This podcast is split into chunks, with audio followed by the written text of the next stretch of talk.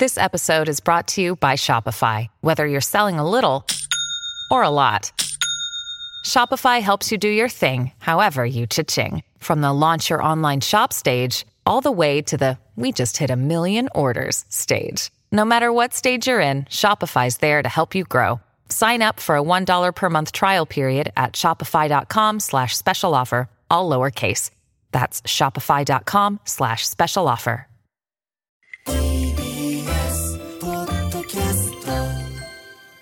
明日のカレッジお届けしているのはキニマンス塚本二希とサイエンスエンターテイナーの五十嵐美希です。ここからは学びを楽しむ時間 Today's Class 今日のテーマは平和人材育成に必要なことスタジオにはテロ紛争解決スペシャリストの永井陽介さんをお迎えしています。ということであのスタジオでね私会うのは半年以上ぶりか、じゅ去年の10月以来久しぶりですね。ですね。でもあんまり久しぶりに感じないぐらいなそうなの。なんか不思議。よよく見る顔みたい よくよく見る顔っていうか。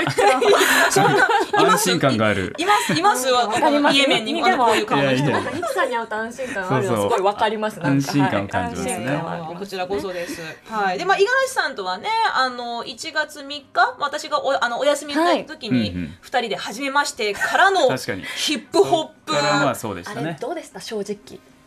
いやまあ楽しかったですよ。あ今なんかもう間が？楽 しい、今間が？楽しかったに決まってるでしょ。楽。しかったに決まってますよ。はいまあお正月。あとそうあため年なんですよね。そう同い年なんですよ。それがまたねもうそっから砕けちゃって。同世代のこうヒップホップ愛を炸裂させたねそうサイエンスエンターテイナーとテロ紛争解決スペ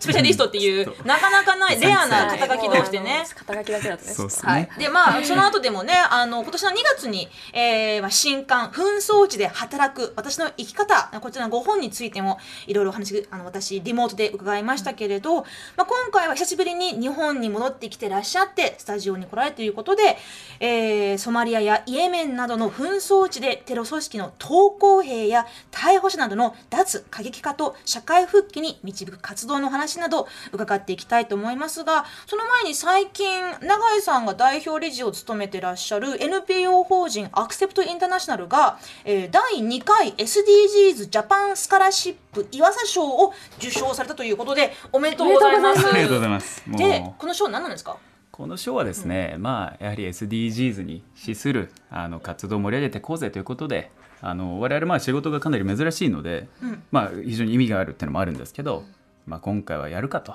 アクセプトにやるかということで あのいただきました。いろいろな部門があるわけですよね。そうですね。いっぱい部門があって私たちは平和と人権の部というもので、まあ、まさに平和と人権といったら我々ですから、まあ本当に現地のね危ないところをいろいろお聞きしながら 本当に現場でねやってらっしゃいますからね。ね、実際最近のご活動今年に入ってからなどはどんな感じでしたか？今年はですねもう1月3日からかな。あの、まあ、紛争地では実はなくてスイスのジュネーブってところにちょっとあの国際規範の制定周りの仕事で3ヶ月ほど行っていて、でちょうどあとイエメンの現場におけるその捕虜交換の,、あの大きなグローバルな交渉がちょうどジュネーブで3月にあったりもしていて、はい結構その国際規範に向けた仕事プラスそのイエメンの、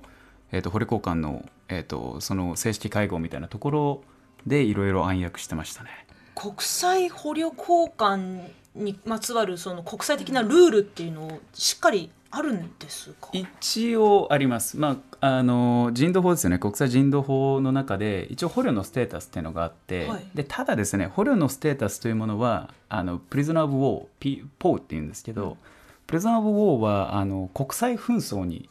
あの使われるものなのでイエメンの紛争ってあくまでイエメン国内の非国際紛争というものになるので、はいあの厳密的に国際法的にはあの国際法上の捕虜にはなんないものの一応まあ形としてはかなり捕虜に近い、うんあの性質を持った人々が雲仙いるので、まあ、そこの交換ですよね。捕虜っていうのは言い方変えれば人質と同じですか？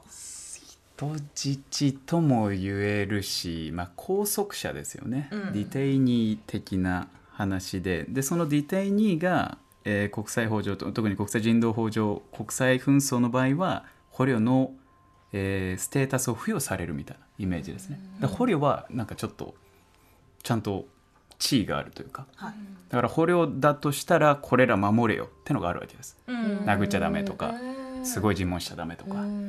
なんかあの戦闘行為が終わったらなるべく早く釈放しなさいとか。うんっていうのがあるような感じですね。まあ、その捕虜つまり相手、まあ、敵敵側というかその相手側の、えーまあ、兵隊とかを捕虜として、えー捉えているとそれはその交渉をし、まあ、交渉のためのこう、まあ、キーになるみたいな。っていうのはやっぱりどうしてもありますね、うん。なので、まあ、捕虜交換の議論もどうしてもそのハイレベル同士の議論になりがちなんですよ、はい。なので例えばそっち側が、えー拘束しているあの大臣を解放しろっていうのに対してじゃあお前たちが、えー拘束している何々将軍を出せと。でああだこうだみたいな。とかなりがちなんですけど、まあ、だからこそ私なんか実務者としてフォーカスするのはやはりその一般の兵士たちっていうのはあのやりたくなくても動員されたりっていうのはすごく多いので、まあ、そういう人たちを忘れるなっていうこととあと彼らをそのまま捕虜交換出したとしてもすぐやはり戦闘員に戻ってしまうので、なので釈放交換前に我々のリハビリプログラムを入れるべきだみたいなのをずっとプッシュしてやっているような感じですよね。そういったルールの取り決めをスイスのジュネーブでやってジュネーブで結構やっていて、というのも国際人道法の守り手があの ICRC 国際赤十字委員会だったかな、ってところなのでなのでその人道法周りは一応 ICRC がよくリードしたりするっていうような感じですね。でその本部がジュネーブにあるので、っていうのもあり。うん。その他にはどういった現場や話し合いにいらっしゃってましたか？そうですね。まあ現場まあソマリアの仕事もずっとやりつつで、あのまあ日日頃からあのどこにいてもこうリモートでいやそうですそうです。話し合いしてるんもうあですよね。のうちの投稿ホットラインっていうんですか4桁のフリーダイヤルのところのは全部ログを取ってるので、そこでどうあのフォローしていくかとかっていうのはもう日本でもジュネーブでも、イエヌメンいてもずっと日々見て、ん。指示出してみたいな、やってたりしてますね。じゃあもう世界中どこにいてもこう現地時間というかやってますよ。なんかもうやってます24時間体制で一人で動いてらっしゃる。んじゃない本当ですかそうですよね。日本いるとちょうど6時間差なので、はい。ちょうどなんていうんですかねこっちが深夜帯になると向こうが夕焼夕方あ夕方みたいになるので、ちょっと面倒くさいですよね。ちょうど一昨日それこそ永井さんのやられている NPO 法人アクセプトインターナショナルのドキュメンタリー映像の上映会にお忍びで参加しまして。でやっぱね永井さんがそういうまあなんていうかな、まあ、理想をこう語ったり、まあ、メッセージで訴えたりするっていうだけじゃなくて、まあ、実際に解決への行動を起こして、まあ、さらにその解決策にまあ非常にオリジナリティがあるっていうところで、まあ、なんですかそういう投稿した方々とかあと受刑者がこううん永井さんと会った時に、うん。やっぱこう笑顔になったりとか、うん。あそういうこうリアルなところを見てなんかそういう、まあ、ある種教育にもつながるかもしれないですけれども、対話される時に意識されていることとかってありますか？されてることは何でしょうね、まあ、やはりその自分ないしは自分たちのそのた立場っていうのをすごく意識していてその我々やはり裁判官でも刑務官でもないですし、究極当事者その直接の当事者ではないのでまあなので逆に言うとその現場の人から「なんでアジア人がこういうシリアスなのに首突っ込んでんだ」とか、うんうん。イスラム教徒じゃないやつが口挟むな」とか、まあたまに言われるんですけどむしろ逆でその第三者だからこそその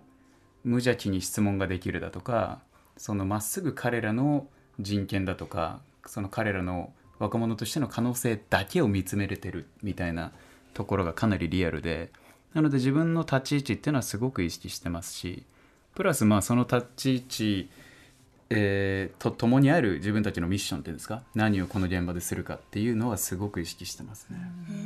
うん。まあ、そんな永井さんがね今月19日から始まる G7 広島サミットのシンポジウムに登壇される予定ですけれどあのこれちょっとまだあのいろいろ言えない話もあるかもしれませんけれどどういったお話をされる予定かはそうですね。聞いていいですか？G7 の一応唯一の公式シンポジウムなんですけれどもそこで、まあ、テーマとしては平和人材の育成みたいな、まあ、どう平和作るかみたいなところと、その平和を作っていく人材をどう作っていくかみたいなとこなんですけど、まあ、そこで結局私が言うのはですねあの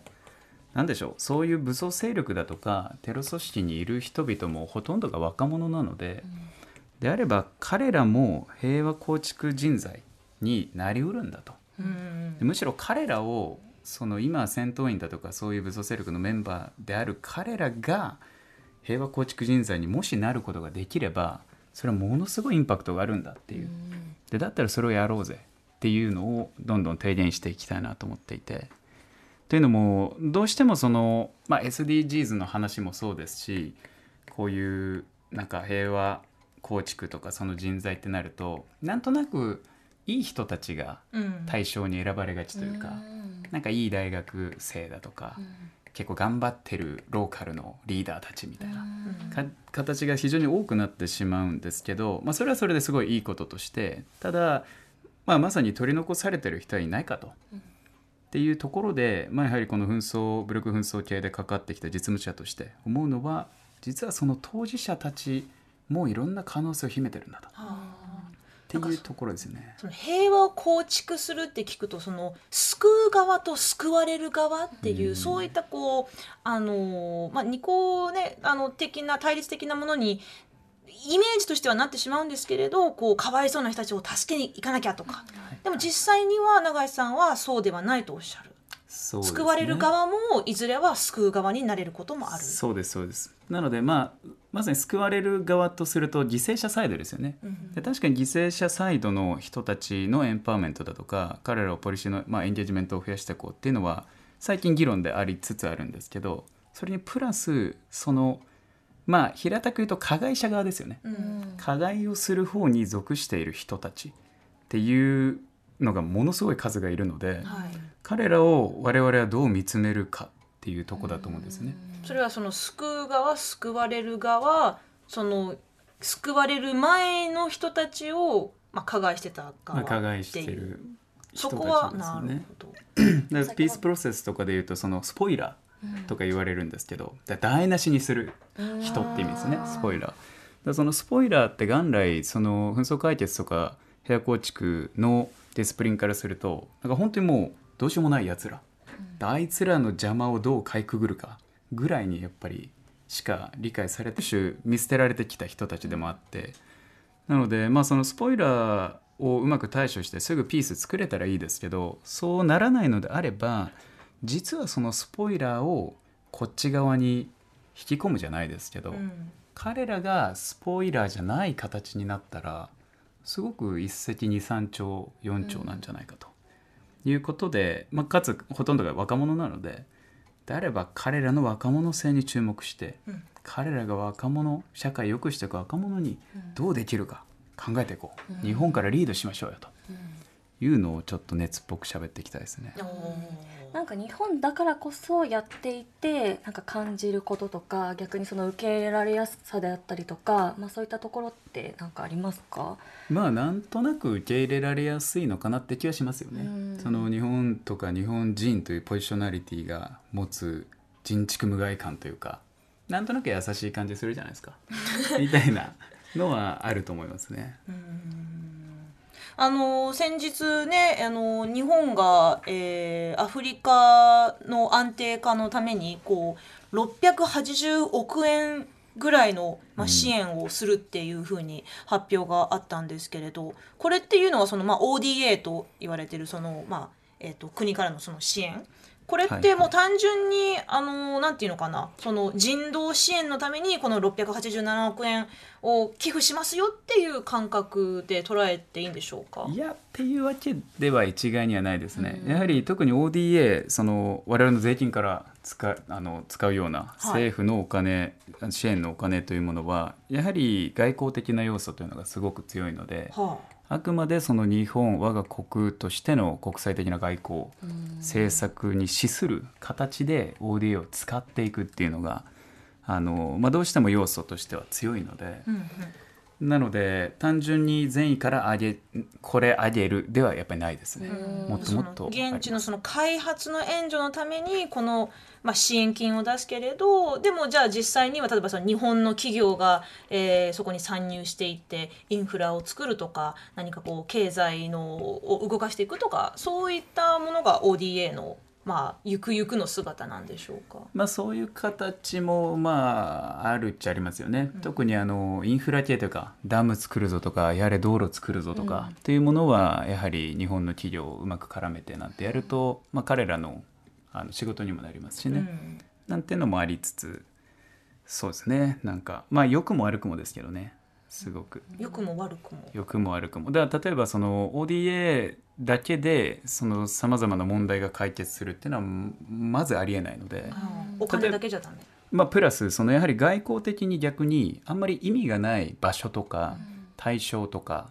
アウトカムはやらないんです ODA じゃ。なのでこういう我々がやってるようなソマリアだとかイエメンだとかで、かつ武力紛争ど真ん中かつ加害者サイドっ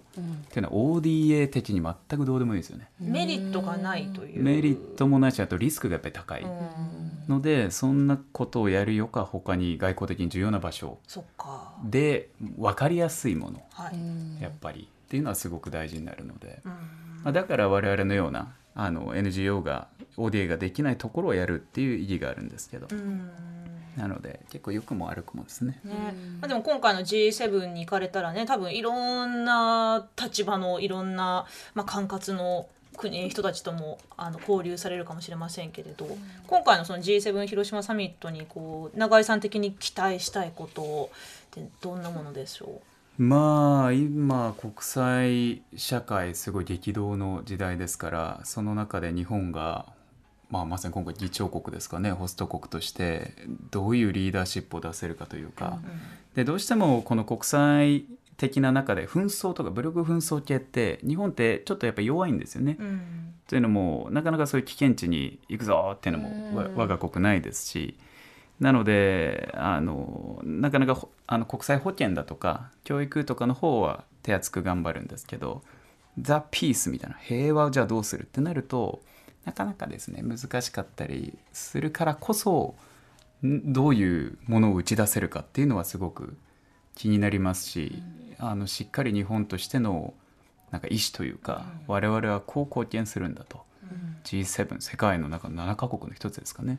としてアジアの一国日本として我々の考えはこうだっていうのをちゃんとビシッと出せたらいいですよね。確かにねそのこう平和な世界、平和を作ろうっていうのは簡単だけれど、じゃあその具体的にどういった方法でその積極的にほ平和を構築していくのかそれとも戦争はしません関わりませんと言って、消極的に平和を維持するのかっていう、まあ、そこ本当にもうやり方についてはもう意見がもう散々これまでたくさん割れてますし、まあ、国政府によってもね、考え方違うでしょうけど平和人材育成っていうものは具体的にはどういう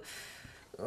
ーん人たちが関われるものなのか。それも先ほどおっしゃってたそ,、のあの、まあ、救う側救われる側だけではないとお話もありましたけれど、やっぱりその、まあ、国連とか NGO とか、そういうところに任せておけばいいのかなという そんな声もありそうですが。まあなんでしょう。あのあまねく社会っていろんな人ってやっぱり構成されていたりするので、まあ、例えば分かりやすい国連だとかあの NGO だとか各国の ODA とかも、まああのやっぱり得意不得意があったりしていて例えばその3つで全部カバーできるかっていうと全然そうではないですし、